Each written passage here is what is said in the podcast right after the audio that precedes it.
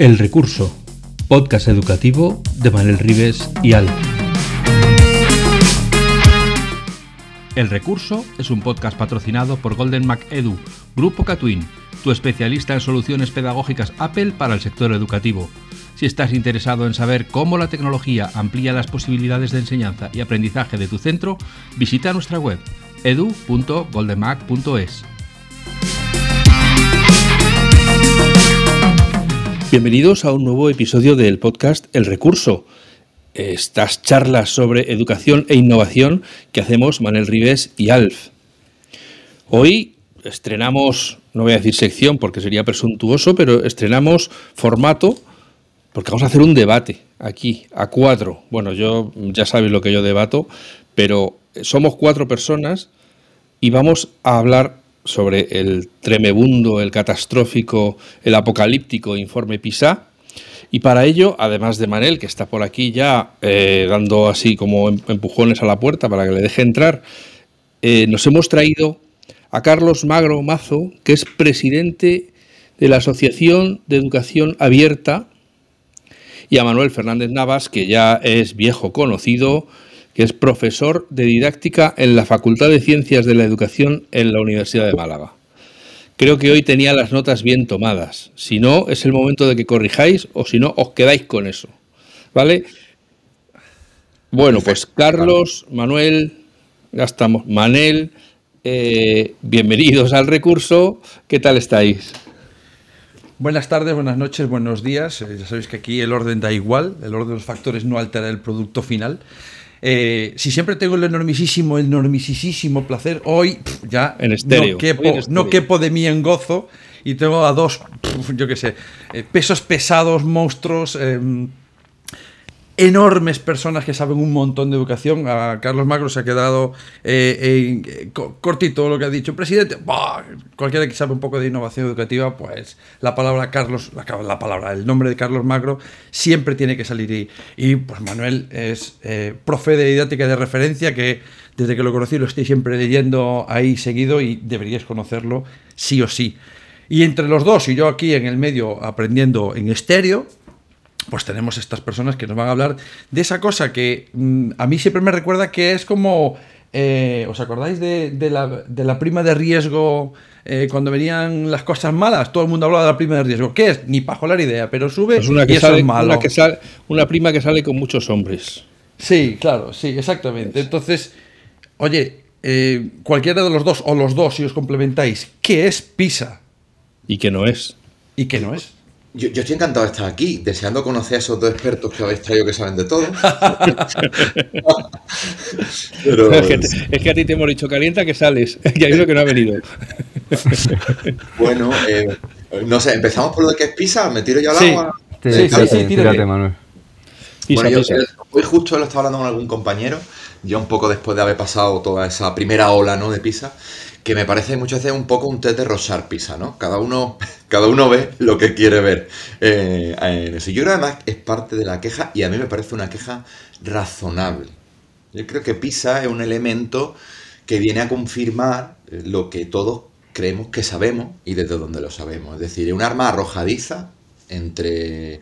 y sobre todo un arma política no digo con qué haya nacido, que, esto podemos hablarlo ahora, pero digo el uso que se hace eh, continuamente, especialmente en los medios de comunicación, que creo que es una cosa que, abordaremos, ¿no? A mí me parece que PISA, yo a veces que me pregunto si ayuda más o menos. El otro día estuve en una mesa redonda con Mariano Frandenguita y decía, a mí PISA no me importa. Entonces, esto para mí sería el titular.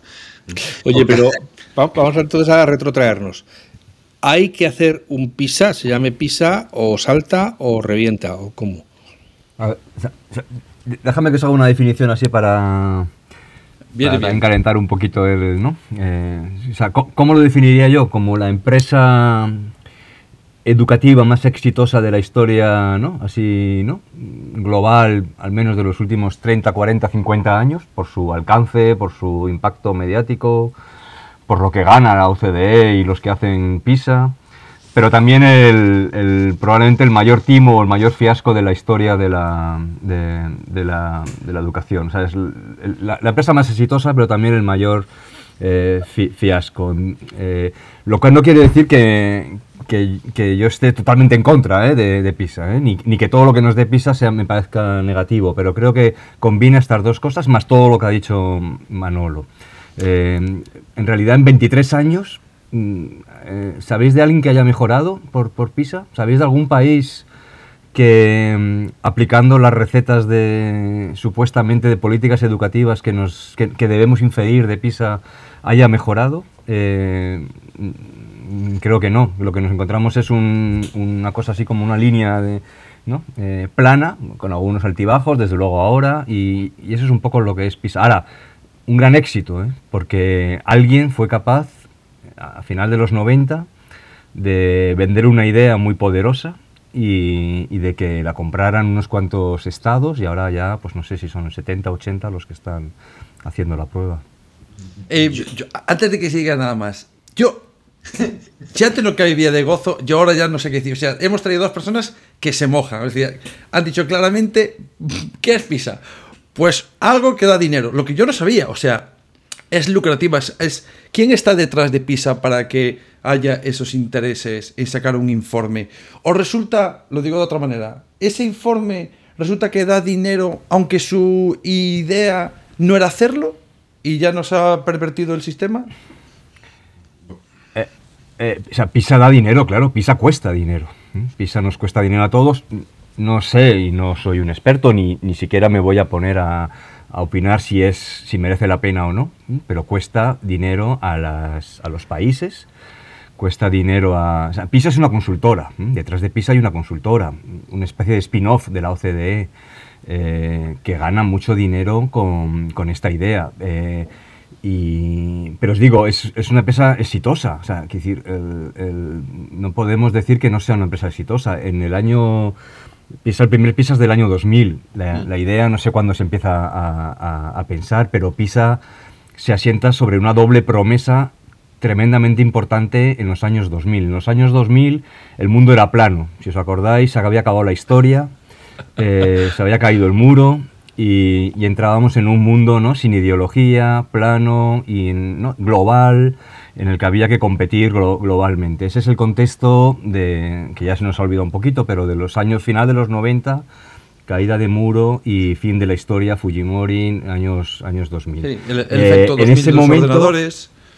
Eh, por supuesto, irrupción brutal de, todo lo digital y, por tanto, facilitación en las transacciones económicas y globales y, digamos, una vuelta de tuerca a un, liberalismo económico que se convierte desde entonces en lo que llamamos neoliberalismo y ese es el contexto un poco social. Y, y PISA nos promete dos cosas. Nos permite le dice a los estados, oye, yo sé medir las competencias clave para el futuro, dejaros de tonterías, de currículums y de cosas así, ¿no? De pueblerinas, que es lo que hacéis. Yo os voy a decir cómo medir las competencias que son importantes para el futuro, para, para el futuro. Y además lo voy a medir eh, no en cualquier curso, sino en el último curso normalmente de la educación obligatoria, a los 15 años.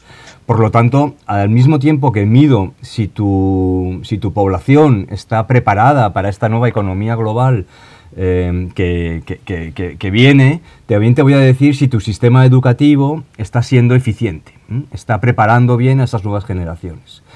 Y esto es una promesa, o sea, yo creo, que lo digo seriamente, es una promesa irresistible, porque y además me lo hace llave en mano, porque esto la verdad es que se lo cuela también a los americanos, que tienen un sistema de medición brutal, pero claro, llega a un país como España que no sabemos medir nada, ni ahora, ni ahora un poco más, para que no me escuchen ¿no? y me, critiquen, pero en el año 2000 no sabíamos medir nada. Entonces llega una empresa de fuera y dice, yo te sé medir las competencias, yo te las voy a comparar con el resto, te voy a decir lo cuánto eficiente eres y te voy a dar recomendaciones en esta idea de política comparada de lo que tendrás que hacer para mejorar tus resultados y por tanto mejorar tu productividad como país y tu competitividad y todo eso. Y te lo voy a dar llave en mano. Tú cómprame este paquete, hazme caso en las recomendaciones y, y es una promesa seductora, ¿eh? Yo digo, o sea, yo creo que es seductora.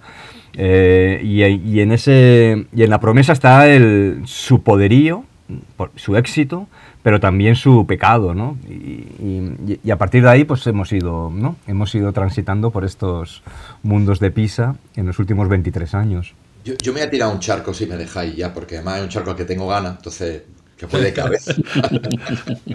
Eh, eh, claro, em, yo, efectivamente lo que decía Carlos, ¿no? Dinero seguro, ¿no? Pero ya no sé si es tanto dinero como capacidad de influencia, ¿no? Que al fin y al cabo eh, es poder y el que mide, pues, pues determina qué se hace.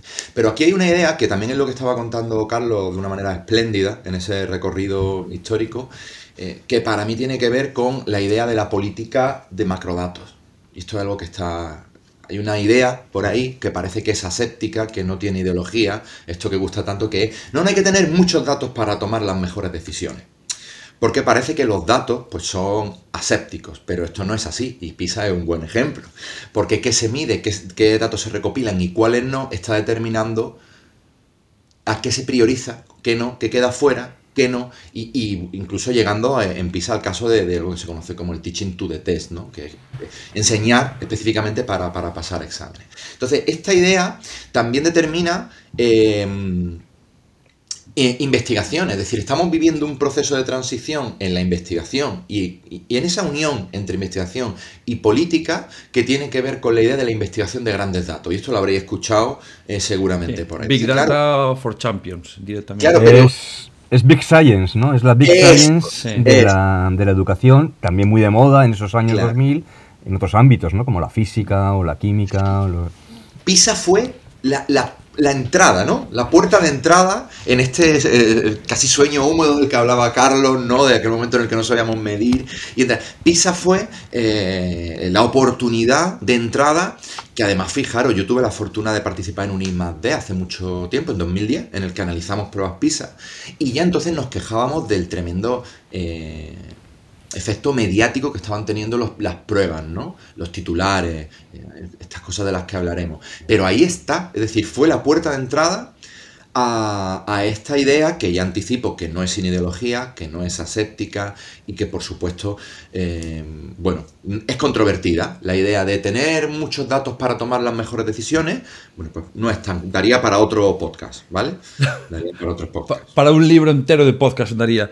Eh, em, la, pregunta sería, vale, em, esta gente entiendo que lo que hace es buscar em, qué cosas son necesarias para el trabajador, así que tiene una una óptica muy de utilitarista, por decirlo así, ¿no? De, esto voy a decir que necesitas para cuando acabas la, mm, formación básica, mm, hacerlo lo mejor posible para con un efecto laboral, porque es la OCDE la que está detrás, entiendo, ¿no? Eh, pero vamos a posar por un momento que... lo, que lo que está detrás es una... O sea, eso es verdad, pero, pero detrás hay una lógica que es... Eh, que no era evidente en los años 2000 todavía, ni en la Unión Europea ni en ningún lado, que es eh, una mirada desde el capital humano, clarísimamente, efectivamente, es una mirada muy fuerte desde el capital humano, o sea, educamos porque estamos formando capital, capital humano eh, para ser... Herramientas de trabajo. Para ser productivos en la sociedad en el sentido amplio, ¿eh? a lo mejor ni siquiera para el mundo laboral, pero para ser productivos en el mundo laboral, la lógica es a mejores competencias, eh, más eficiencia en tu sistema productivo, más desarrollo económico, con más desarrollo económico, mejoras sociales, bueno, es puro, es pura ideología efectivamente neoliberal. Eh, que la puedes aceptar o no, pero eso es lo que está detrás de ese... ¿no? Eh, no solo que te estén midiendo, porque te miden competencias que ahora, 23 años después, sí, probablemente estemos de acuerdo casi todos em, que sí son relevantes. Es decir, eh, eh, ser capaz de, eh, no, de leer, interpretar, ¿no? entender, cuestionar un texto, ¿no? tener un pensamiento razonado sobre matemático. Es decir, que son, son, son una aproximación que todos más o menos, todos no, hemos, hemos aceptado. ¿no? Pero en el año 2000 era innovador, pero sobre todo está hecho sobre las teorías de capital humano. Y es esta esta, ecuación que, no tiene por, que, que se ha demostrado que no funciona tan, tan, tan lineal. Mayores competencias en, en, la formación de tu capital humano, es decir, de la gente en tu país, más desarrollo del país, por tanto, mejores condiciones de vida. Esta ecuación, bueno, se, se, ha demostrado en estos 23 años que no es real, que no es cierta. Pero digamos que yo lo compro el mensaje. Yo soy uno de esos países, ah, me mola esta idea. El fin último de PISA no es qué cosas hay que cambiar políticamente, no es la, idea final no es eh, qué políticas educativas o sociales tendrías que modificar para mejorar esas supuestas capacidades que estoy midiendo. ¿Es eso lo que está pasando al final cuando alguien lee el PISA? ¿Que hay unas modificaciones de políticas? Bueno, sí que ha habido modificaciones de políticas, claro. Eh, efectivamente, en, este relato que os decía que era imbatible, es temido tus competencias, te, te, digo cómo están tus, tus, tus, tu, persona, tu, ¿no? tu capital humano, o tus personas de 15 años que van a entrar al mercado laboral o están cerca de entrar al mercado laboral. Por tanto, mido la eficiencia de tu sistema, es decir, si estás viendo bien, y además te lo comparo con, ¿no? con, otro, con el resto del mundo. Eh, y de aquí saco conclusiones, efectivamente. Saco como eh, buenas prácticas, eh, política comparada a nivel global, recomendaciones de, ¿no? de, actuación. Ese es un poco el discurso. Em, y, y, esto se ha hecho. Y esto se ha hecho. Y es verdad que hay países que han, han reaccionado. no el caso español, no, no, no, es el caso que yo sepa, no, yo, yo pero sí que hay países que han reaccionado con eh, cierta precipitación, imponiendo una serie de políticas que venían derivadas de las consecuencias o de lo que venía recomendado por, por PISA y han entrado pues, en políticas que no han sido eh, todo, lo, ¿no? todo lo buenas o bondadosas que, que, parecían ser. Porque, lo que, porque detrás de todo este relato eh, empiezan a surgir algunos de los problemas. hay problemas como que nada de lo que nos cuenta PISA tiene relación causal. Nada. Por lo tanto, es muy difícil extraer lecciones de lo que funciona y lo que no funciona cuando lo llevamos a contextos distintos. Incluso en los, propios, en los mismos contextos es muy difícil explicar las razones de por qué en unos casos ¿no? se dan unos resultados o en otros resultados. Es decir, es muy difícil explicar eh, necesitaríamos otro tipo de datos, que es lo que se está reclamando desde hace tiempo, otro tipo de evaluaciones probablemente, para entender qué pasa en la misma España, qué pasa entre Castilla y León, eh, Madrid, Andalucía y Cataluña, por, ver tres cuatro regiones o cuatro comunidades con resultados muy distintos, cuando tenemos mismo, mismo profesorado, porque además se, mueve, misma mismas leyes educativas, mismo contexto más o menos. Eh, ¿Qué está pasando para explicar eso? No sabemos. Con PISA no somos capaces de explicarlo nos da intuiciones, nos da ciertas ideas, pero no hay ningún tipo de causalidad y por tanto es muy difícil eh, eh, que, es muy difícil extraer lecciones ya no te digo a nivel global que podamos de políticas educativas que se puedan trasladar de un país a otro que es lo que en principio se prometía eh, con PISA luego no está funcionando para la mejora de los sistemas. Desde luego no para la mejora de las escuelas, que nunca se ha pensado para eso, pero tampoco para la mejora de los sistemas educativos. Esto que dice Carlos es muy importante, a mí me parece que es muy claro porque, claro, él está contraponiendo, eh, por un lado, la finalidad, que es una finalidad, estamos viendo, absolutamente neoliberal, como él ha explicado de una manera tan clara, que ya condiciona la medida y los datos que puede ofrecer, porque los busca y los ofrece para algo, pero luego lo que está diciendo Carlos, que a mí me parece crucial y que rara vez se entiende porque no interesa, es mm, la lo que se pueden hacer con los datos que nos da PISA, que esta es la clave, lo que le está hablando de causalidad y de todo esto. Claro que hay cosas que sí se pueden, eh, datos concretos que sí pueden aportar luces, pero la mayoría de las cuestiones en educación que necesitamos comprender para mejorar lo que ocurre en la aula, tienen que ver con política, pero también tienen que ver con contexto. Entonces, claro, ahí afianzar las causalidades es muy complicado. Y PISA, por el planteamiento, por la manera de trabajar, por los datos que estudia y por los datos que ofrece, solo puede hablar de macrodatos. Entonces, eh, ¿qué ocurre? Que esos datos que se cogen sirven para hacer titulares. Yo, yo voy a decir dos cosas, porque este es otro lema de, de, esta casa, es hacer, decir dos cosas, de dos en dos, vaya. La primera es eh, que tengo la sensación de hace un tiempo que el nuevo mantra de causa-efecto es la correlación. Ahora ya hay correlación y ya automáticamente es causa-efecto. Mm, parece como que sean sinónimos, ¿no? Y, o sea, salen dos, datos que parecen que se mueven eh, eh, en parejo, causa-efecto, y ya mm, salen los titulares. Y segundo, que tengo la sensación de que podría haber políticas, mm, no me gusta PISA, pero digamos que hay ciertas cosas que se pudiesen coger, ¿no? Aprovechables, Sí, aprovechables. Este granito de aquí lo puedo coger. Pero justamente tengo la sensación que son de políticas a nivel Estado y lo único que se intenta cambiar es lo que, o sea, lo que hacen las políticas es cambiar lo que pasa dentro del aula con datos que te están diciendo a nivel general. Pero a nivel general no lo toco. Es decir, no se ha tocado prácticamente las leyes. Es decir, ahí la última quizás sí, se hace mucho más hincapié en las necesidades de, la, atención a la diversidad, pero eh, tampoco acabo de ver yo como un planteamiento serio a largo plazo, proactivo, vamos a pensar esto a 10 años. ¿No? ¿Por qué, man? Porque Claro, claro. Eh, eh, me hace mucha gracia porque hablamos de correlación y sabemos que hay una causa-efecto directa, que es el número de alumnos por, por profe, y ahí sabemos que a menor alumnado, número de alumnado mejora y ahí no hacemos nada, ¿no? Eh, ahí es... Fíjate, ni eso. Porque claro que mejora, esta es otra de las cosas que hablamos. Claro que bajar la ratio mejora. Y conste, ¿eh? para cualquiera que no oiga, me vayan a mandar a los de la antorcha a la puerta de la casa. Muy a favor de bajar la ratio. No, no estoy diciendo esto. Pero bajar la ratio per se no asegura la calidad docente. Un mal docente con una ratio baja es un Sigue siendo mal docente. Esto es, esto es. E, e, entonces son dos para que un poco entendamos, cuando estamos hablando de... Esto es una cosa muy clara, que es bajar la ratio, y ya tiene matices, imagínate eh, con los eh, datos en bruto y grandes que nos da PISA y sobre no solo un país, sino sobre un montón, fijaros. El otro día leía algo y decía, es que puede darse el caso de que tú el año, el año X apareciera eh, en el puesto 400, me lo voy a inventar de PISA, hayas mejorado tu trabajo y ahora aparezca en el puesto 380, porque los demás han mejorado más que tú. Porque la medida es relativa. ¿Entendéis lo que.? y, aquí se habla con una alegría de las cosas. ¿no? España ha bajado 200 puntos. Es que, claro, esto es uno. Eh, vamos a ver. Y además. Perdona, Carlos, dale, dale. dale, dale, dale. dale que decía que justo por esto, para mí, tiene más que ver que una cuestión de datos, de ciencia, de toma de decisiones, de búsqueda de la mejor manera de hacer las cosas, tiene que ver con una cuestión de identidad. ¿Qué percibo yo que está pasando en la educación? Y entonces PISA se convierte en un arma que refuerza mi pensamiento.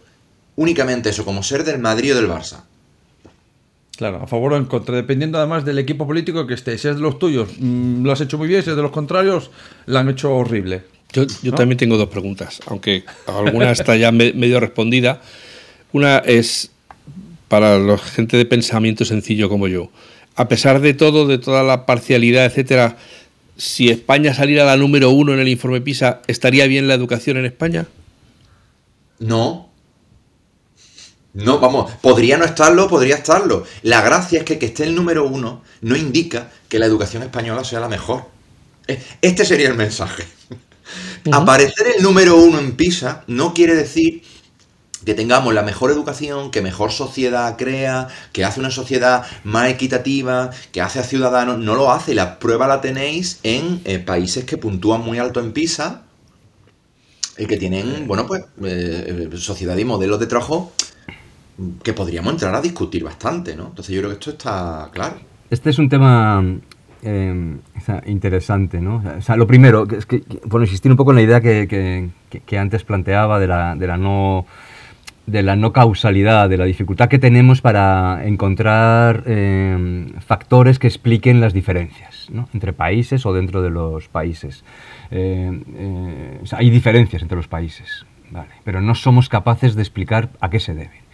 Y, no somos capaces a pesar de haberlo intentado. Es decir, lleva PISA que son listos, ¿eh? que son muy, o sea, no es que, o sea, son gente muy lista. Eh, y detrás de PISA hay un montón, además, hay 23 años de investigación, sobre todo en los, economistas de la educación, los sociólogos de la educación, tratando de encontrar eh, factores explicativos de esas, de esas diferencias y se ha probado, ¿no? Y, hay documentos de PISA de todo. Hay documentos que tienen que ver con si los, si los docentes trabajan colaborativamente o no en un país o en otro, a ver si esta es la clave. Hay documentos que trabajan sobre la eh, cómo son las direcciones escolares, ¿no? Si son más o menos profesionales, ¿no? Y, y tratar de ver si la clave está en que en un país los directores son más profes ¿no? están más profesionalizados que en otro, ¿no? Yo que sé, por ejemplo en España o Inglaterra, totalmente distintos. Eh, se ha intentado también ver factores que tienen que ver con la inversión económica o con la segregación, ¿sabes? Y no hemos encontrado eh, eh, los factores que explican. Todos explican algo, evidentemente. Todos esos factores nos dan claves, que es lo, que es lo interesante de PISA en todo caso, que nos dan claves. pero ninguno nos explica el, global ni nos da pautas para mejorar, insistimos, esto es muy importante como sistema, ¿eh? porque recordar aquel libro tan, ¿no? tan, bien titulado de Carabaña, ¿no? de hace, con el PISA 2000 libro de 2015, o sea, debe ser con el PISA 2012, ¿no? Ese de eh, la inutilidad de PISA, ¿no? Eh, más o menos, ¿no, Manolo? Era la inutilidad de PISA para las escuelas. PISA no ayuda a las escuelas. Por tanto, la, la mitad o más de los artículos de prensa ya se descalifican en, sí mismos porque están hablando de cosas que no tienen nada que ver. O sea, PISA no está midiendo, ni nos ayuda, ni nos da clave para, eh, para, cambiar lo que tenemos que hacer en la escuela para mejorar la, educación. O sea, que esto es un, tema importante. Luego, em, los países están más o menos estancados, pero han ido cambiando. ¿eh? Finlandia, que fue que nos fuimos de viaje, o sea, eh, hubo empresas enteras de turismo educativo a Finlandia durante unos cuantos años. Hemos ido todos con, a comprar a Norax y a ver colegios allí, ¿no? Y ahora de repente ha caído en desgracia. Es la misma, Finlandia más o menos era lo mismo. Eh, es decir, que, hay, que hay modificaciones. Es, es mucho peor la educación en Finlandia ahora que hace, ¿no? 10 años. Bueno, dudoso, ¿no? Difícil, ¿no? o sea, que, que, tiene eh, eh, cosas, ¿no? Siempre en este, en este claro oscuro. Yo creo que, nos da intuiciones interesantes ¿eh? en, algunas cosas, pero también estoy de acuerdo con, y ahora se ha explicitado este, este último año de manera clara, con que tenemos que ir abandonando PISA, o si no lo abandonamos, porque nos ha enseñado a, medir, nos ha enseñado a estar atentos a otras cosas, nos ha enseñado a mirar otros países, vale, son, son aprendizajes que nos llevamos de PISA. Si no lo abandonamos del todo, yo lo, yo lo sacaría del foco mediático, desde luego, y me centraría mucho más en algo que España nunca ha hecho, que podemos estar más o menos de acuerdo, pero España nunca lo ha hecho, que es eh, hacer sus propias evaluaciones. No sabemos, o decir, PISA llegó a iluminar un mundo que era oscuro, porque es que no sabíamos lo que pasaba, ni sabemos todavía, ¿eh? porque seguimos igual después de 23 años. Yo ahí por una vez, sin que sirva de precedentes, no estoy, plena, no estoy plenamente de acuerdo con Carlos. pero ha dicho plenamente, ¿eh?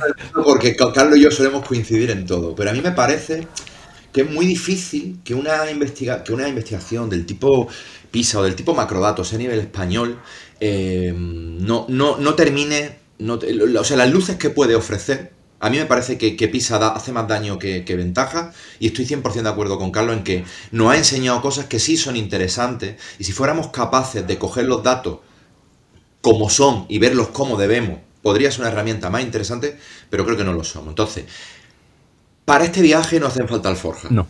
Que él, eh, sería mi, síntesis. Si vamos a hacer unas pruebas españolas, y aquí hubo un amago, yo no sé si tú recuerdas, seguro que sí, Carlos, las pruebas diagnósticas, que aquí en Andalucía tuvimos uno, que eran eh, pruebas PISA, peor diseñadas, muchísimo peor diseñadas, porque lo que dice Carlos tiene muchísima razón. Detrás de PISA no hay nadie tonto.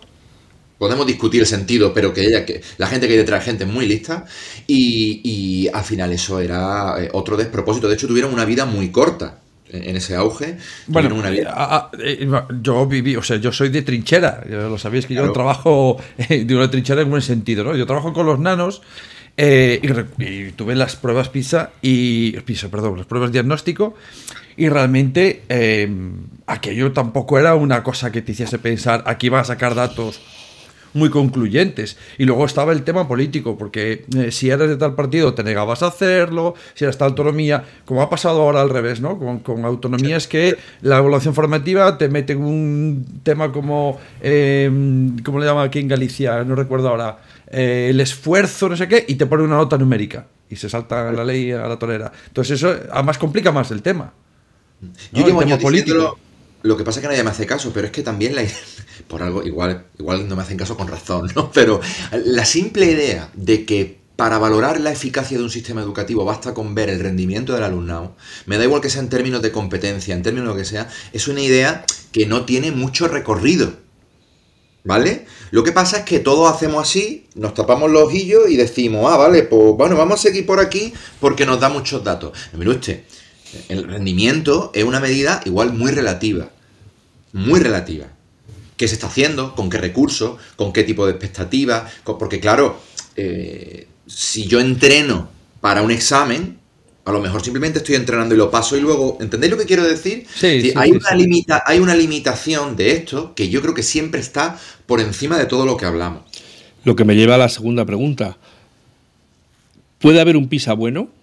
¿O cómo tendría que ser PISA para que fuera útil o para que, fuera, para que sirviera? ¿O realmente es que es eh, nocivo desde su concepción, es intrasladable a una realidad concreta de un país concreto o de una ciudad concreta? O Yo lo veo muy difícil, ¿vale? Lo veo muy difícil porque siendo yo mm, partidario de, de, oye, de que bienvenida sea todos los datos, ¿no?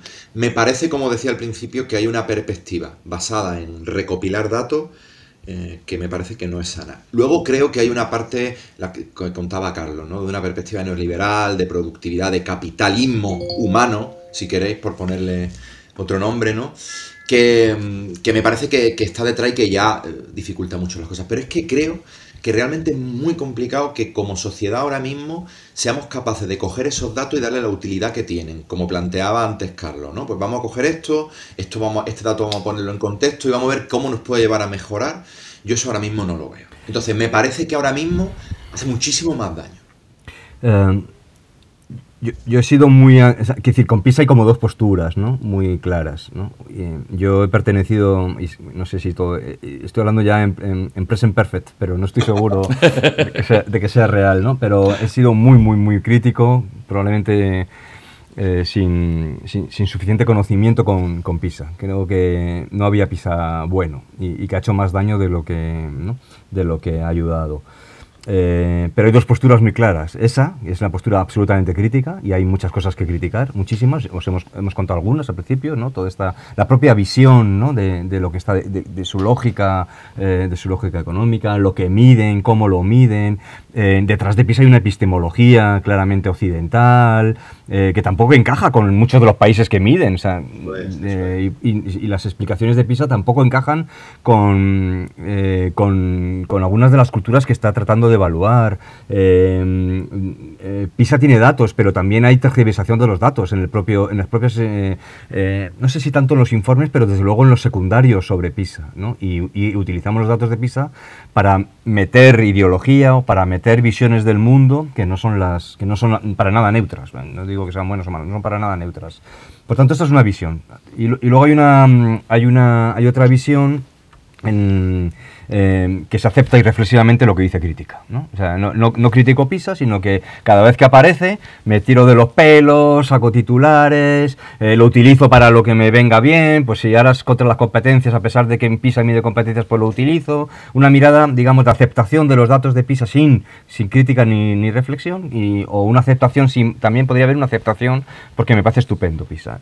Y yo creo que hay, hay mucha gente ahora tratando de hacer la pregunta que hacía Alf, ¿cómo o sea, ¿Hay algo intermedio?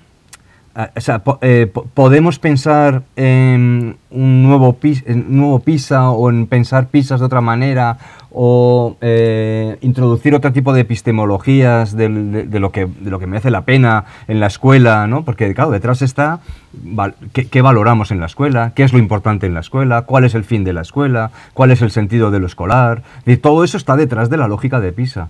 Eh, entonces, hay gente ahora y, eh, que está tratando de pensar de una manera un poco más constructiva, ¿no? desde lo crítico, pero también eh, ¿no? mira, una mirada un poco más constructiva. Luego, yo he sido muy crítico con todo tipo de evaluaciones, pero también es verdad que, no tenemos, que, que nos movemos...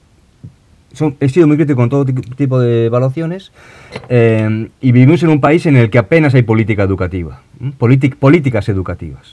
España no se caracteriza por muchas políticas educativas, las hay puntualmente en algunas comunidades autónomas bien o mal hechas, con, peor, con más éxito, con menos éxito, pero el país tiene pocas políticas educativas. No hay una clara visión, vamos a reducir, yo qué sé, la segregación, vamos a mejorar la, la, comprensión lectora, vamos a hacer una política de... No, no hay esas políticas de Estado ni de comunidades autónomas potentes.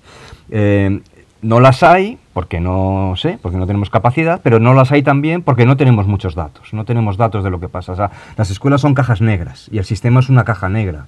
No, no tenemos suficientes datos por eso, nos, por eso ese, ese de entregarnos, ¿no?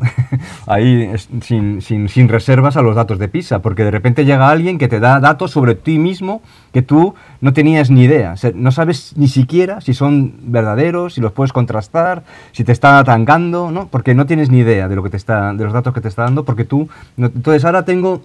Eh, esa tensión interna eh, que, me tiraría hacia, con muchísimo cuidado, sabiendo que cada vez que mides algo tiene muchos efectos secundarios. Recordar que yo soy físico teórico y por tanto tengo eh, muy metido ¿no? todo, el, todo el tema del, principio de, incertidumbre, de, de, de, la mecánica social es el de Campbell, ¿no? Creo, la ley de Campbell, ¿no? y por tanto, eh, sabemos que cuando medimos impactamos, impactamos en, el sistema que estamos midiendo, por tanto, con muchísimo cuidado, pero sí tendería con mucho cuidado, con, y con mucho cuidado significa también con mucho control del el, uso que se hace, eh, a, tratar de saber un poco más lo que está pasando en el, sistema. No me digáis cómo, ¿eh? Yo, ahí voy a meter una cuña, porque claro, ahí también, yo en eso que dice Carlos yo estoy de acuerdo con él, pero claro, lo que os decía antes, ahí quizá, pues ya no hablamos de datos, sino que hablamos de, yo soy de cualitativa y ya tengo que meter la cuña, ¿no? De comprender qué está ocurriendo en escuelas de verdad. Y a lo mejor eso ocurre en determinadas escuelas, pero no en todas, pero ayuda a explicar cosas que pasan en todas. Es decir, cuando ya solo PISA se centra en coger datos recopilables a nivel, no sé si matemático sería la expresión, ¿no? Pero a nivel numérico, ¿vale? Ya estamos, claro, ya estamos desechando, eh, esto es lo que decía Carlos antes, ¿qué medimos? en función de los datos que podemos medir también. Que es lo que hace PISA. Entonces, darle la vuelta a eso. Eh, empezar a pensar en una PISA diseñada para mejorar realmente lo que ocurre en la aula, para incidir. Todo esto estaría muy bien, pero no sería PISA.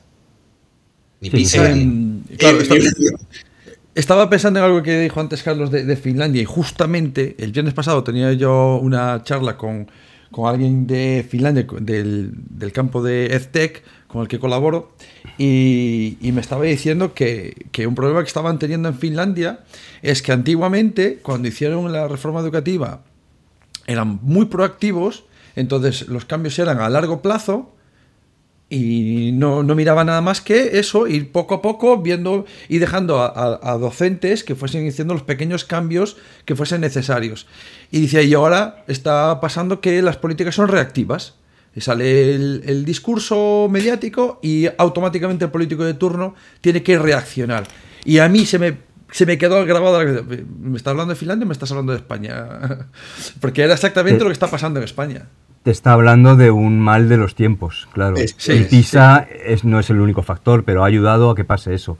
Cuando decía, y se, ha aplicado, claro que se ha aplicado, digo, no, no en España, que no somos como un corcho, ¿no? no, no pero mm, se ha aplicado, claro. Hay países que han, han, reaccionado, ¿no? Han, aplicado políticas reactivas y la, y la, han ido cagando, porque eh, el problema de, eh, de PISA es cuando no tienes personalidad el caso español, por ejemplo, ¿no? O, sea, o caso, si tú tienes una personalidad educativa, o sea, si tienes un, proyecto, un modelo, eh, tienes claro, sabes a dónde vas, eh, sabes que son cambios de largo ¿no? aliento, es decir, que no es una cuestión de cinco años ni de dos años, sino de largo tiempo, eh, pues PISA a lo mejor te informa bien.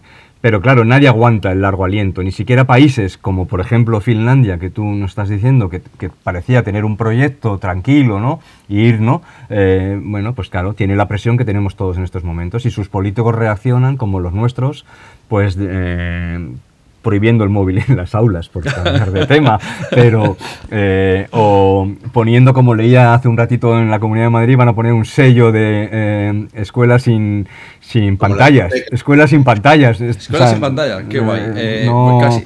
Madre mía, no nos daría ni, ni, Bueno, estaría el 2026 o estaría el podcast en activo si hablamos de las pantallas. Eh, bateríamos el récord Guinness.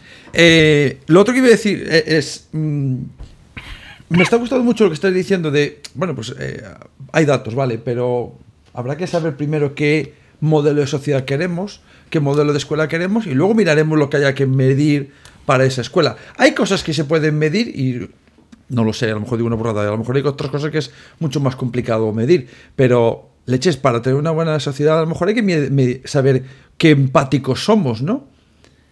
Cómo somos unos unos con los otros. Eso no, no, nos ayudaría a hacer mejores políticas de, oye, hay que favorecer la empatía, hay que favorecer, eh, el, no lo sé, la resiliencia, ¿no? Hará que seamos mejor personas.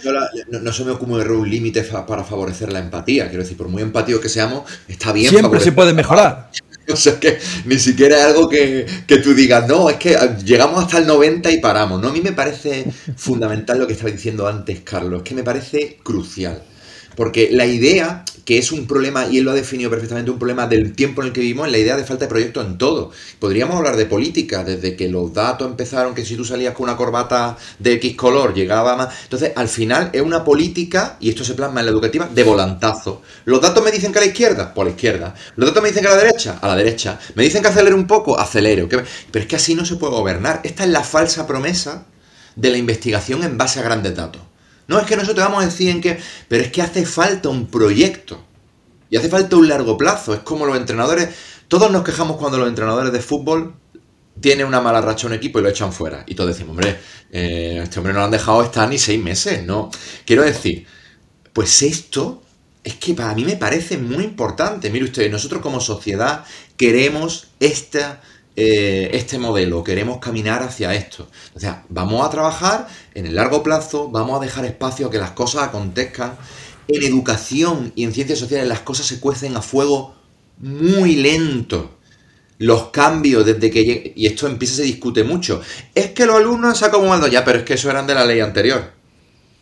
No es que estos son de esta norma, pero es que esta ley todavía no se había implantado. Es decir, eh, eh, en, educación los cambios se cuecen muy lentos y hay que dejar tiempo para que esto ocurra. De todas formas, em, decía, iba a decirte en broma, no digas mucho lo de la empatía, Manel, porque Pisa va y te lo coge y te mide la empatía en el 2000. Ya, ya, por eso ¿eh? digo que, no. Que, decir, que ellos han ido, han ido, han ido ampliando lo que miden y han ido midiendo ¿eh? aspectos socioemocionales, han ido midiendo hace, no os acordáis porque se nos olvida afortunadamente, pero en el 21, en el 21 salió la competencia global que había medido, que salió bastante bien España, por cierto, ahí.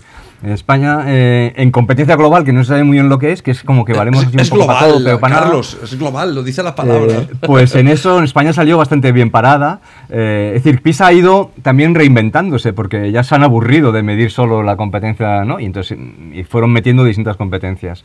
Eh, o sea, que te lo va a coger y te va a medir la empatía y ya, ya veremos, igual saben los japoneses o los alemanes. De hecho, Carlos, corrígeme si me equivoco, pero yo quiero recordar que en el 2010, cuando nosotros trabajamos con los documentos de PISA, PISA declaraba que no quería hacer una comparativa de eficacia de sistema educativo. Y luego esto después se ha dado por sentado ya con los rankings, que es lo que vende, ¿no? Entonces, o sea, es verdad que se ha ido reinventando y va a seguir. Yo creo que va, a. Bueno, va a seguir. Si, yo, yo, la, yo la veía muerta, ¿eh? como, como, como empresa esta exitosa. Pensé que había mm, prácticamente desaparecido, sea, que había perdido su. Desde 2018, que además tuvo problemas de medición, por ejemplo, en la competencia lectora en España y. Eh, hubo resistencia por parte de los alumnos. Eh, luego están esos, esos, perdona, estos estudios tan divertidos que dicen que, los, que, que, como son evaluaciones eh, que no tienen impacto, ¿no? son evaluaciones eh, que, no, que no tienen impacto en las notas, pues los alumnos del, digamos, del Mediterráneo, del sur, se lo toman más a broma que los del norte. Y estos hay estudios que, y entonces, eso es otro factor que explica por qué eh, también salen peor sistemáticamente, ¿no? además de la pobreza y otras cosas, entiendo. ¿no?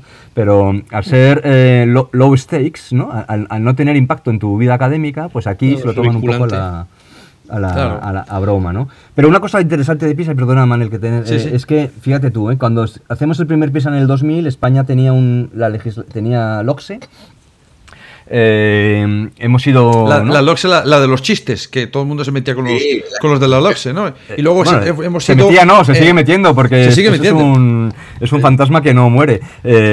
pero lo interesante es que España ha transitado en 23 años de un sistema. De en ley, en ley, de, un, de, un, de una educación muy por contenidos, ¿eh? muy, muy de listas de contenidos, a una educación en ley por competencias, como bien sabéis, los que estáis en el aula y todos vosotros que sabéis mucho haces más bien, Haces bien en decir en eh, Vale, eh, mientras tanto hemos pasado varias evaluaciones de PISA que mide competencias todo el rato, ¿eh? desde la primera hasta la última ha medido competencias. Se supone lo que estamos ya eh, trabajando en las aulas. Bueno, las, puntuaciones de, España no han variado esencialmente. estamos prácticamente igual que en las primeras hace veintitantos años. Una pregunta, Carlos. es decir, que, no mide nada de lo que hacemos o que las leyes no tienen nada que ver con lo que pasa en el aula. Exactamente esa la pregunta. Esa pregunta quería hacértela, Carlos. Em, uno de los titulares que salía era España baja 8 puntos. No, sé si era en matemática, creo que era en matemática. Ah, baja de media 8 puntos. Claro, yo me mido y miro y digo, pero ¿cuánto, es lo máximo? 500.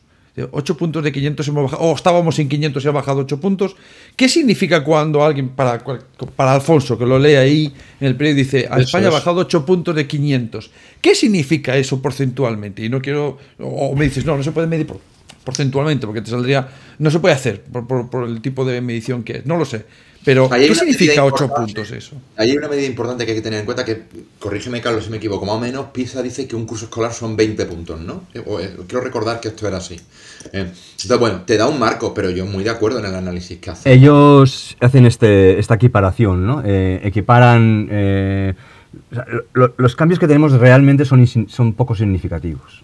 Mm mi opinión, ¿eh? no soy estadístico, ni, eh, pero ellos hacen este, este, este, esta ecuación que es, que es que tantos puntos equivalen a medio curso o a un curso. Y entonces eh, automáticamente te hacen la diferencia. ¿no? Pues oye, los más avanzados, los de Valladolid, en Castilla y León, que están... ¿no?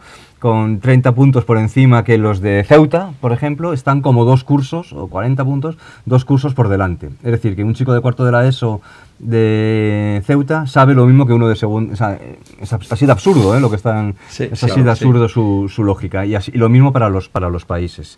Eh, realmente no hay. Las modificaciones son insignificantes desde mi punto de vista. Nos estamos moviendo en una línea plana. O sea, estamos en un encefalograma plano eh, que no nos está dando más información ya de la que ya hemos, de la que ya sabemos. Es decir, eh, esto también se ha dicho bastante esta última edición. No estamos obteniendo datos nuevos o información distinta de la que ya sabíamos con el PISA 18, el 15, el 12. Es decir, que ya es un poco reiterativo lo que nos está diciendo. Por eso esta idea de abandonar PISA también. ¿no? Sin embargo, Carlos, yo no sé si tú tienes la misma sensación, o Manel y Alf, por supuesto. Em, mi sensación es que ha habido un auge de nuevo en los titulares este año. Quizás por el parón de, la COVID, no, no, lo tengo claro, pero como que pese a que todo el mundo coincide en esto que Carlos está diciendo, parece que hay un cierto acuerdo en esto, este año ha sido como muy... Tienes, eh, razón, tienes razón. Con respecto al 18, sin duda. El 18 fue muy raro, también fue un raro que fue un año que electoralmente estaba en una situación diferente a la de ahora aunque teníamos elecciones eh, a la vista, menos, menos polarización política, mm. quizá, y, por eso esa sensación que teníamos de que se estaba acabando el impacto de PISA. Pero este año hemos vuelto a los niveles de 2012, que, fueron, que fueron muy fuertes, porque PISA además en 2012 se utilizó para eh, justificar el 11, por ejemplo. Es que, es que vale para muchas cosas, ¿eh? Pero eh, PISA fue utilizado por el gobierno de, ¿no? para, por BERT para justificar el 11. Déjame meter una, una, cuña ahí de una cosa, porque yo creo que explica mucho y ayuda a entender eh, PISA. Yo trato siempre de vincularlo, porque me parece muy interesante, que es lo de la función política de la reforma. Ahí eh, yo esto se lo leí a Miguel Sola y a, y a, Paco Beltrán y me pareció muy interesante, ¿no? Te venía a decir que cuando un Estado pues no puede influir mucho en las políticas económicas o en las políticas del trabajo, que son las que realmente son mundos, ¿no? Los que eh, afectan al ciudadano y los que las mantiene preocupados, pero su ámbito de actuación es muy corto, pues porque está la Unión Europea por encima, porque hay empresas supranacionales. ¿Qué puede hacer un Estado para trasladar la idea a sus ciudadanos de que está haciendo algo por sus preocupaciones? Una reforma educativa. Porque por la cualidad del mundo educativo, y esto que decía Carlos antes, las leyes rara vez impactan en las prácticas, es decir, es muy fácil que cambie la ley, pero las prácticas siguen totalmente, y el mensaje que se manda a la sociedad tiene que ver con una función política. Y esto es donde PISA encuentra su espacio para los titulares. El discurso de la excelencia, de que la cultura del esfuerzo, de que el nivel está bajo, ¿dónde encuentra su respaldo? En todo esto. Por eso quizá es fascinante. Lo del otro extremo, que todo... Bueno, ahí encuentran... El, entonces, PISA, bajo mi punto de vista, se ubica en ese espacio. Pero, yo creo que... yo, por poner yo la cuña ahora, em, tengo la sensación de que, a diferencia de otras veces, porque uno tiene sus años, ya, ha visto unas cuantas generaciones de alumnos, pero recuerdo ese 2012 que decía Carlos, pero este año, eh, además de, la presión mediática, tengo la sensación de que mm, muchos grupos de docentes lo han utilizado para autojustificarse de cómo estaban yendo las cosas con respecto a años o leyes anteriores. Pues esto es lo que pasa porque tenemos las competencias, pues esto es lo que pasa porque no trabajamos por contenidos. Entonces se ha autojustificado un sexo cognitivo de libro. No entro si tienen razón o no, o si antes, pero no me parece que esta antes fuese tan guay la cosa, Y ahora tan catastrófico, o al revés, ¿no? no tengo la sensación de que eh, antes era desde los medios de comunicación que querían influir en la población, pero ahora hay población que quiere influir en, hacia los políticos eh, con, utilizando. Sí, este bueno, estamos en una. En un momento de batalla cultural muy, muy, muy fuerte, utilizando la educación, con una polarización tremenda y claro, en, este, ¿no? en, este ecosistema eh, PISA es una maravilla, o sea, es que, es una, es que nos da para todo, nos da para todo. Y, es lo que ha pasado, se han juntado muchos factores, se ha juntado eh, una, una, una, reacción a cualquier... Eh, una reacción, bueno, se ha, se ha, juntado, digamos, lo neorrancio con lo rojipardo, con los antipantallas, con los anti todo, eh, con el mundo se va a acabar. Se han juntado distintas corrientes que vienen de la izquierda, de la derecha, del profesorado, de las familias, que de repente, ¿no? Eh, y, a, cada uno le ha servido para algo. Unos dicen, ¿ves? Si ya te lo decía yo, que las competencias son, ¿no? Ya te decía yo que la reforma esta que ha hecho, ¿no? Eh, CELA es, ya te decía yo que las pantallas son malísimas, que los móviles, ¿no? Y cada uno ha encontrado su hueco en de, justificación con, con PISA. Eh, sociedad muy, muy polarizada, eh, guerra cultural eh, brutal, utilizando la educación, pues unos datos... muy usables por todos los datos, pues es el, territorio perfecto. Y ha pasado en todos los países, ha pasado en todos los países. Y, eso tiene que ver con el contexto social en el que estamos viviendo. Yo, fíjate, yo diría una reflexión en torno a lo que decía Manel antes. No sé si ahora hay más gente que diga esto o que ahora la gente se atreve a decirlo. No sé si me estoy explicando. claro. Yo creo que esto incluso a nivel político lo hemos vivido, ¿no? Es decir, ha habido temas de los que antes te daba vergüenza pronunciarte en público y ahora estás lo suficientemente empoderado como para decirlo. Igual no hay más gente que piensa eso, pero la que hay lo dice sin. no se corta. Entonces, a mí me parece que esto también está ocurriendo en, educación. ¿eh? No sé si Carlos o, Alfi y tú coincidís, pero a mí me parece que está ocurriendo. Yo, creo que siempre ha habido una posición velada, eh, soterrada, eh, tanto hacia un lado como hacia el otro, y, que en ocasiones salta la espoleta, que puede ser en este caso Pisa, para eh, servir como acicate para que todo el mundo empiece en una retaíla de comentarios donde yo me posiciono y no me bajo de la burra y el otro tampoco, entonces un mensaje donde ninguno quiere escuchar al otro. Yo estoy pensando mientras tú escribes lo tuyo, yo estoy pensando qué te voy a decir porque ya no estoy escuchándote. Y, estamos, eh, como dice Carlos, en tiempos eh, donde parece que eh, está más bien entendido que tú te mantengas en tu posición, sea como sea, que intentar escuchar y intentar eh, empezar de tabla rasa y empezar a ver qué podemos mejorar, ¿no? Están más interesados en echarle el guantazo al de enfrente que en, bueno, vamos a sentarnos a hablar y a ver qué hacemos a largo plazo, ¿no? Eh, me, parece. Estaba pensando si había más, más eh, estudios que los hay, aparte de PISA, que puedan ser mejores, diferentes, análogos, el famoso TALI, si sirve para algo, si viene a decir lo mismo, si, si no... Sí, sí, ahí tenemos, bueno, son todos, pero son todos normalmente está Teams, está Pills, ¿no? Son todo un poco de... Para mí son un poco, el, configuran, no sé si Carlos está de acuerdo conmigo, para, para mí configuran un poco el mismo ecosistema, ¿vale? O sea, son un ecosistema que también periódicamente va lanzando datos y va lanzando porque retroalimenta esa burbuja, ¿vale? Es decir, dentro de nada pues tendremos otro o las otras pruebas que darán y igual habrá titulares, lo que pasa es que PISA es la Champions, es que es, es el que más... O sea, eh, PISA es como, como Apple, ¿no? Un second move, mover de estos, ¿no? O sea, el, que llega, el segundo que llega detrás pero que la rompe, ¿no? Eh, antes de Pisa, o sea, Pisa, o sea, Pisa tiene detrás es que gente muy lista, eh, eh, empezando por este Andreas, ¿no?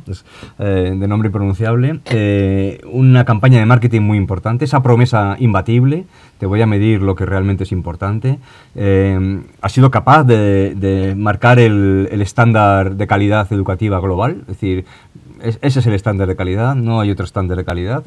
han, sido capaces de trasladar todas estas ideas al imaginario. Pero antes que ellos estaban estas otras cosas que estáis diciendo, ¿no? Eh, Peers y, Teams, eh, que son como una pareja de, de, cómic.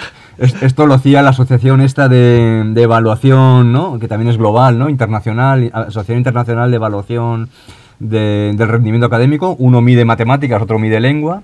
Eh, se siguen haciendo, eh, son pruebas que, seguimos haciendo, son pruebas vinculadas a los currículos, es otro mundo. Eh, entonces, por tanto, son, son más útiles desde, el punto de, desde mi punto de vista, desde el punto de vista de información sobre tu sistema, pero no nos permite esto que quería, que consiguió vender PISA, que es que yo te además te meto en una especie de, comparativa global en el mundo, te puedes ver con la competencia, puedes ver qué tal estás con respecto a los franceses, a ver si les vas a comer la, la, tortilla, que es un poco lo que vende, ¿no? lo que vende PISA, ¿no? O sea, compárate con otros países eh, en esta carrera de, por, el, ¿no? por, por, por el dominio ¿no? de la globalización. Entonces, PISA no mide currículums, no mide nada que tenga con los currículums, inventa un constructo, que son sus competencias. Nada de lo que se mide en PISA se estudia en las escuelas, en principio, en principio, desde luego no en los primeros años, y por tanto no tiene que ver, ellos dicen, esta es nuestra ventaja, podemos medir en cualquier lugar, porque lo que nosotros medimos no tiene que ver con los currículums, y por tanto lo podemos medir en todos los sitios, y es una cosa como, ¿no? como universal. Eh, eh, sin embargo, Venden lo aséptico Venden lo neutral, que no tiene que ver con tu currículum concreto de lengua o de matemáticas, sin embargo sí me está dando información de cómo estás funcionando, cómo, cómo estás capacitando a tus estudiantes en ese ámbito, que es el importante, que es el que yo marco, que es el de la competencia, como lo definen ellos, lectora o...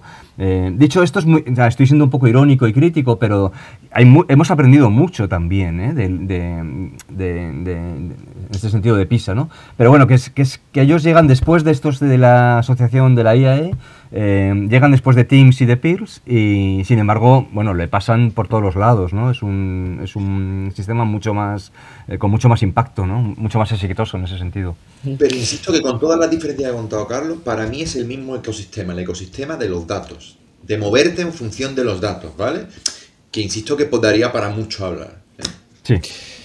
Me está apasionando este debate, tanto que, que me gustaría invitaros a venir a un segundo debate de un tema que ya ha salido varias veces de refilón, pero que me gustaría tratar más en profundidad porque me parece que tiene una ola eh, reaccionaria muy importante eh, y que además los argumentos son parecidos a porque el Pisuerga pasa por Valladolid, que es la prohibición de los móviles en las escuelas. Pero aunque vengamos un día a hablar de esto en concreto, sí que me gustaría que dejarais ahora una pincelada de vuestro punto de vista sobre por qué está pasando esto, por qué se están cargando las tintas sobre los móviles y sobre los niños en, estas cosas, qué pretenden conseguir con la prohibición de, los móviles en las escuelas, si eso es otro constructo, otra una especie de alucinación de hoy voy a, voy a hacer esto para conseguir esto otro y, y luego la realidad les va, les va a poner en su sitio, ¿no?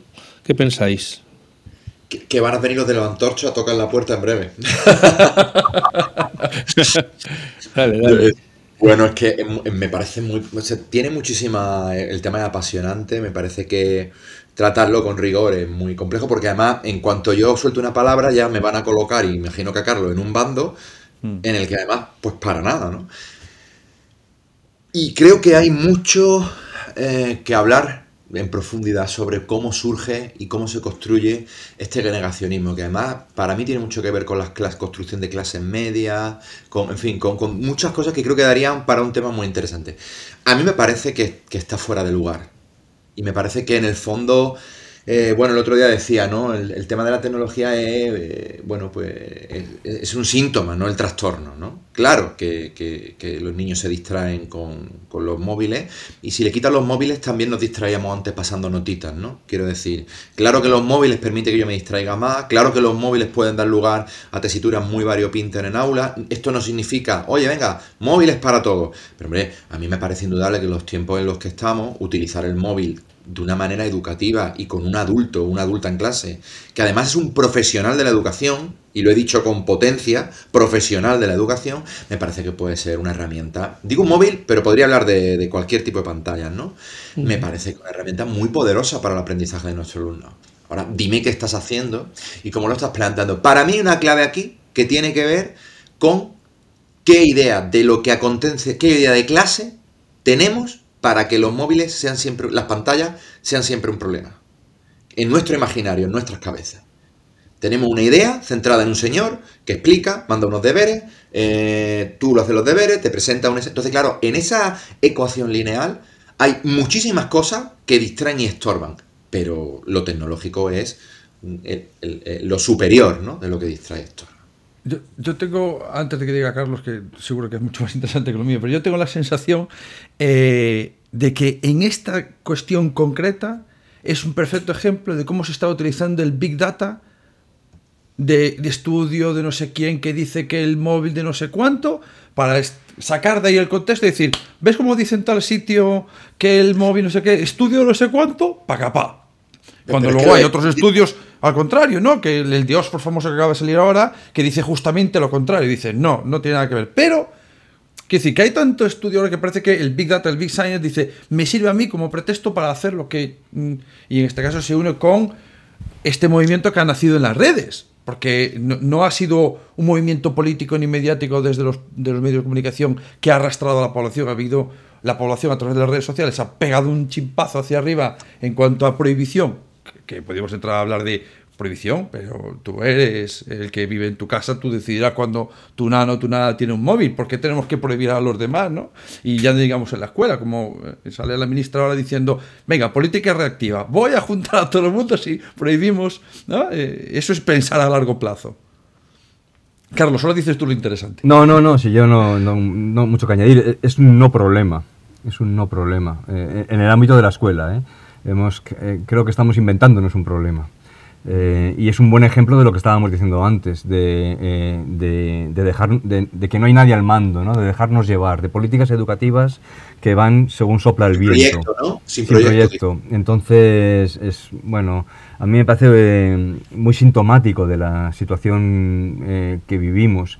desgraciadamente muy sintomático. Además, es, ya veis que efectivamente puede salir la, la consejera eh, del departamento en Cataluña, eh, el consejero de la Comunidad de Madrid y la ministra de Educación eh, de, tres, mm, de tres ámbitos distintos, tres partidos políticos distintos, tres ideologías diferentes, diciendo lo mismo y comprando un, comprando o, desviando la atención de problemas mucho más importantes que tiene la escuela, en estos tres territorios, a nivel estatal, a nivel catalán o a nivel madrileño, por ejemplo, por ejemplo, y podría ser también en cualquier otro lado, eh, y, comprando un no problema, ¿no? Y, es un claro ejemplo de, que detrás, desgraciadamente, de nuestro, que no tenemos ahora mismo eh, eh, buenos gestores, gestores y políticos liderando nuestras instituciones, liderando nuestros educativos, ¿no? nuestros, sistemas educativos.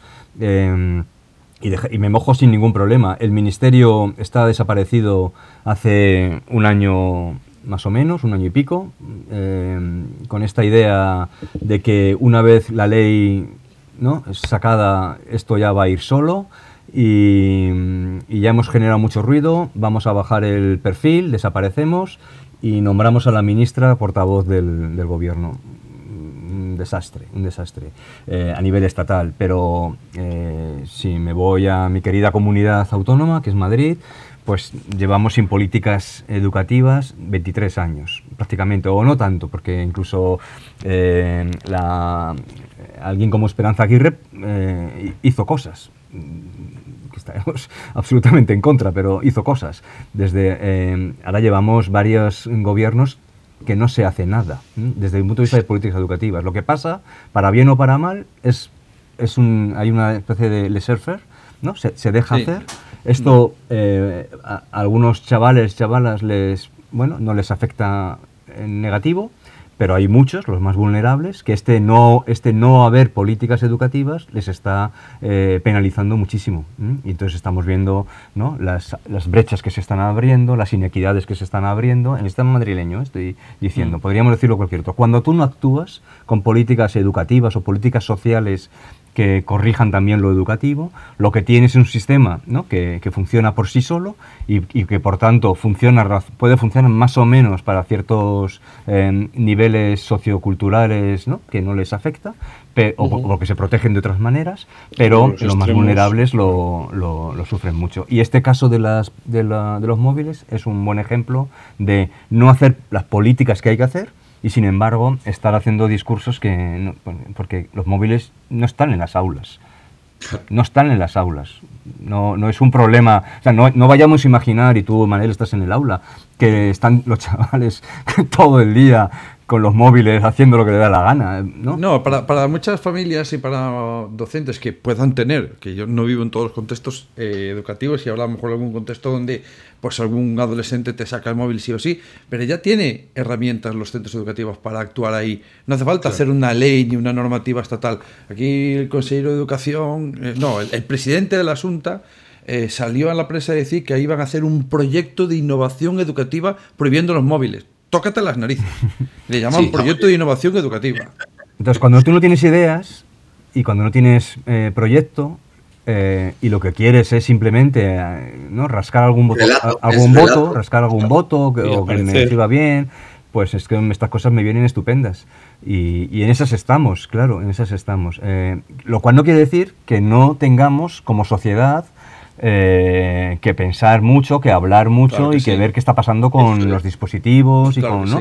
Pero es un problema más social que es Es un problema social eh, de envergadura probablemente, que tiene que ver con qué productos, de, qué tecnologías hay, qué tipo de desarrollos hay, qué tipo de, ¿no? qué usos hacemos todos los adultos incluidos. Es un, Pero claro, eso lo hace, que sea un problema social, lo hace una necesidad educativa, ¿no? Justo. Claro, que esto sería. Yo, yo sí, un, par de cosas que, bueno, 100% de acuerdo en lo que estáis hablando, y estaba escuchando a, a, a Carlos incluido con lo de PISA, y me estaba acordando de, de Julio Guita, ¿no? Que decía programa, programa, programa, porque es proyecto, proyecto, proyecto. Es decir, que necesitamos urgentemente sentarnos a hablar de proyecto educativo. A mí me parece que esto es urgentísimo. Hace falta empezar a hablar de proyecto educativo.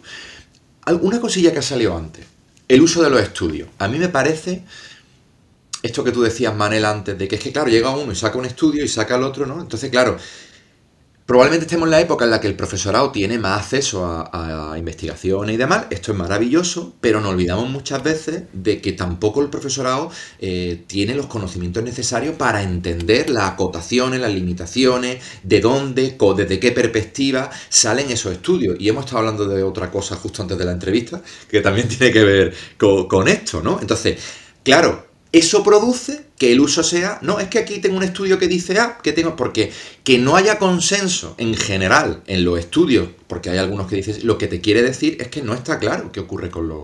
Entonces, no te incita a prohibirlo, te incita a seguir investigando, a seguir profundizando, ¿vale? Pero se utilizan como arma arrojadiza porque hemos convertido un poco el acceso a datos y a estudios como un dogma de fe. Entonces a mí me parece que esto es siempre importante tenerlo para, encima de la mesa. Y luego es la concepción de tecnología. Esto yo siempre me acuerdo de, de Jordi Adel, porque es amigo y porque me parece que esto es estupendo. El lápiz es una tecnología. El libro es una tecnología. Entonces hay como una especie de momento romántico idílico de yo estar sentado leyendo un libro, eh, poniéndome en contacto con un conocimiento súper poderoso que me está, ¿no? Como algo idílico, ¿no? Que sin embargo, si eso mismo lo estás haciendo en un ebook o en una tablet que te permite subrayar, compartir, pasar, eso entonces ya es malísimo porque una pantalla y entonces, eh, vamos a ver, vamos a ver, la concepción de cuál de qué es la tecnología, Mm, me parece que hay que ponerla encima de la mesa, porque es que eso elimina muchos de los discursos de los que estamos hablando ya. Yo no me oriento con brújula, utilizo el GPS. Y si se te va internet, Pues, pues no sé, pero tampoco voy al río a por agua. Y si se me va el agua, no me planteo, oye, uy, y si se me fuera el agua, no sabría cómo sacar agua potable ni, ni, cazar, tampoco sé cazar. Mañana hay un apocalipsis zombie y, estoy fastidiado. Entonces, a mí me parece que estos discursos hay que plantearlo en los términos de, mire usted, ¿qué es tecnología? Y esto no está reñido con lo que ha dicho Carlos, muy sensato como sociedad tenemos nuevos mecanismos. A mí me, interesa mucho cómo amenaza lo digital o, la inteligencia artificial, por sacar otro tema, a la democracia. A la práctica de la democracia, el uso de datos, todo esto, todo esto a mí me parece que es un tema lo suficientemente relevante, pero como decía Carlos, hablamos de otros, ¿no? También dentro del marco de la tecnología. bueno. Me, estaba acordando que tenía una compañera eh, en el cole y les ponía un examen el primer día después de las vacaciones. Yo, tío, ay, qué mala hostia tiene, ¿no? O sea, tú te pasas las vacaciones, pero los, los se tienen que estar pasando la mitad de las vacaciones estudiando, ¿no? Y, y, además se lo hacía en papel. y yo, pero bueno, pero esto, esto no se lo puedes hacer de otra forma. Yo qué sé, una prueba gamificada, puedes hacer, yo qué sé, millones de cosas, ¿no? Dice, ¿y, ¿y si se mueren todos los internets del mundo? Y dice, pues si se mueren los internets del mundo estamos jodidos, porque esta sociedad se va a tomar por saco. Por eso lo llaman apocalipsis. Sí, tiene nombre. Bueno, eh, pues muchas gracias. Ya digo que a mí me gustaría volver, si os parece bien, sobre este tema ya con toda la artillería, porque para mí eh, es que es alucinante. Es como si alguien de repente dijera que las camas tienen la culpa de las lesiones de espalda y que lo que hay que hacer es prohibir la cama y que todos deberíamos dormir en el suelo. O sea, eso son cosas de decir, pues vamos a echarle la culpa a alguien y entonces quién. Además, con lo que se ha dicho antes, los menos favorecidos o los que tienen más dificultades el móvil eh, es el ordenador más barato al que tienen acceso. Una persona a lo mejor no tiene internet en su casa, pero en un móvil de 60 euros o de 80 euros o de 100 euros sí que tiene acceso a internet y puede hacer búsquedas y puede aprender cosas. Si le quitas las pantallas a este tipo de personas, a lo mejor les estás poniendo más aún más dificultades para, mantenerse al, ritmo de otros que tienen más facilidades. Y con respecto a la comunidad educativa, yo les recomendaría que fueran comprobando si el retroproyector tiene la bombilla activa, porque vais a estar haciendo transparencias otra vez de aquí a nada. Opacos, opacos, el proyector de opacos. O sea, que sepáis que ese, eh, volver a practicar el juego de muñeca, como bien ha hecho Manuel, que no le veis, pero ese levantar así en un grácil gesto la transparencia de la, del espejo para colocar la siguiente suavemente y que quede cuadrada. Se admite un segundo toque para centrarla, pero ya al tercer toque ya hay penalización. Así que hay que desempolvar esas, esas tecnologías rudimentarias que parece que vuelven, vuelve a estar de moda el retroproyector, amigos. Manuel, Carlos, muchísimas gracias por este rato que habéis pasado con nosotros, por haber compartido y repartido vuestra sapiencia en temas que a la gente que, andamos por la calle y que solo nos, no tenemos más remedio que tragarnos los titulares y, los noticiarios así, sin pan ni nada, nos los meten a, lo bruto, pues que nos pongáis algo de criterio y que podamos eh, saber diferenciar cuando nos están vendiendo una moto, cuál es el verdadero alcance de lo que nos están diciendo y para qué podemos utilizar esa información en nuestra vida real, que es básicamente para decir, no te lo creas. Si yo os he entendido bien, básicamente esa es la conclusión. Cuando te hablen del informe PISA, no te lo creas. Oye, nos sobraba una hora y diez minutos, nos hacía falta un minuto de. Oye, no te lo creas, ya está, corta. Ya está, eso. Que efectivamente, muy rápido. tengo una transcripción burra. Que amigas y amigos recursillistas, espero que os lo hayáis pasado bien, que os hayamos entretenido, que hayamos conseguido mantener el interés. Ya habéis visto que nos mantenemos fieles a la media hora de programa. Así que os emplazamos de nuevo eh, con un nuevo tema la semana que viene. Muchas gracias. Hasta pronto. Hasta luego. Hasta luego. Saludos. Podcast patrocinado por Golden Mac Edu, Grupo Catwin, tu especialista en soluciones pedagógicas Apple para el sector educativo. Si estás interesado en saber cómo la tecnología amplía las posibilidades de enseñanza y aprendizaje de tu centro, visita nuestra web edu.goldenmac.es.